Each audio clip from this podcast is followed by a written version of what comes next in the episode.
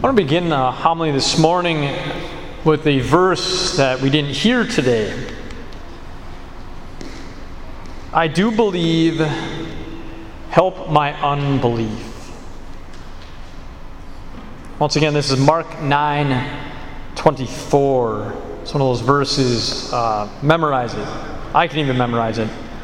Uh, bring it to the bank, keep it in your back pocket. I do believe, help my unbelief.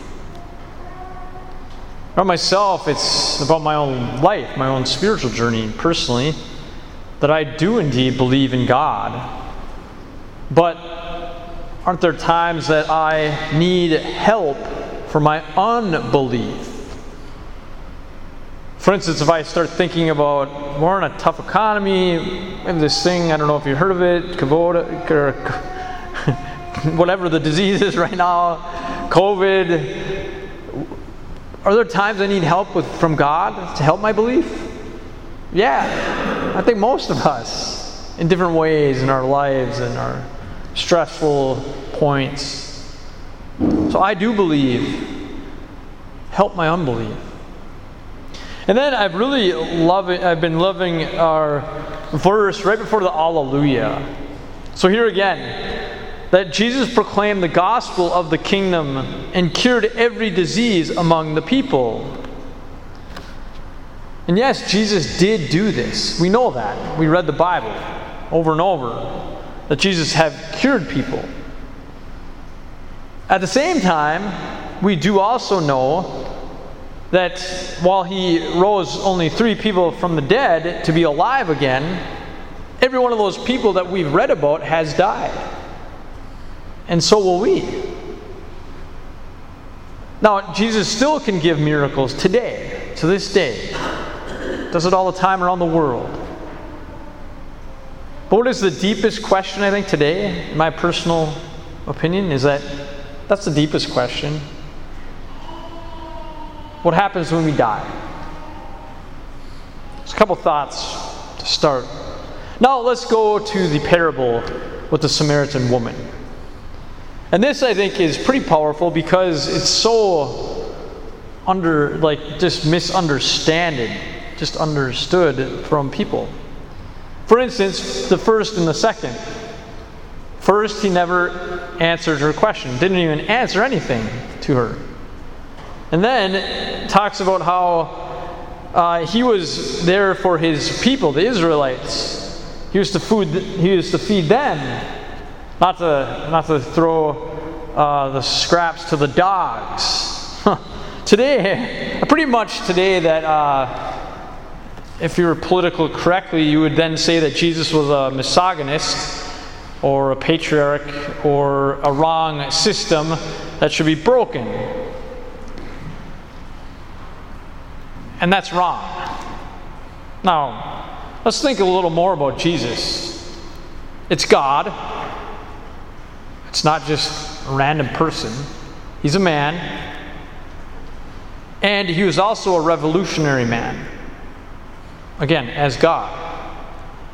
Think about first how this woman here, again, is a Samaritan woman. Not in the Israelite family, was not Jewish. What happened in John 5, uh, John 4? Same thing. He was with a Samaritan woman at a well. That was illegal in that culture. Not only because he was in the presence of a woman, but he was also speaking to a woman. That was illegal in two laws. Or how about when he was carrying his cross? Remember in the scriptures, who is he heard from the most when he was carrying the cross? Women. How about when he was on the cross?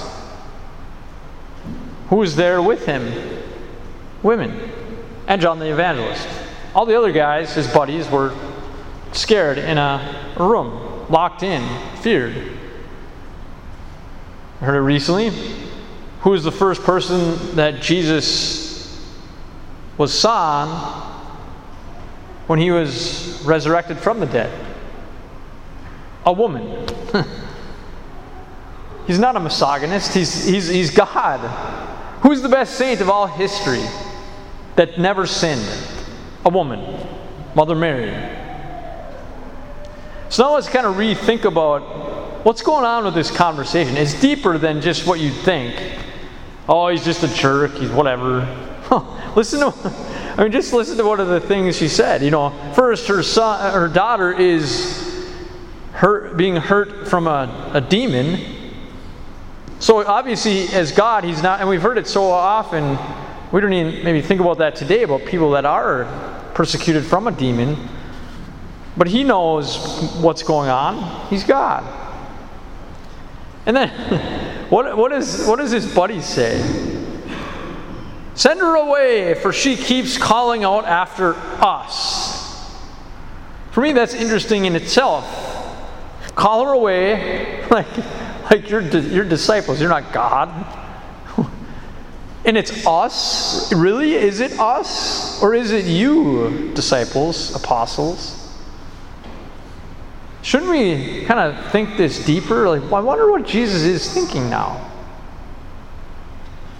She asked him for help. She then prostrated on the ground before him. Again, she's not a Jewish person. How did she know that that was an important person that could be God Himself?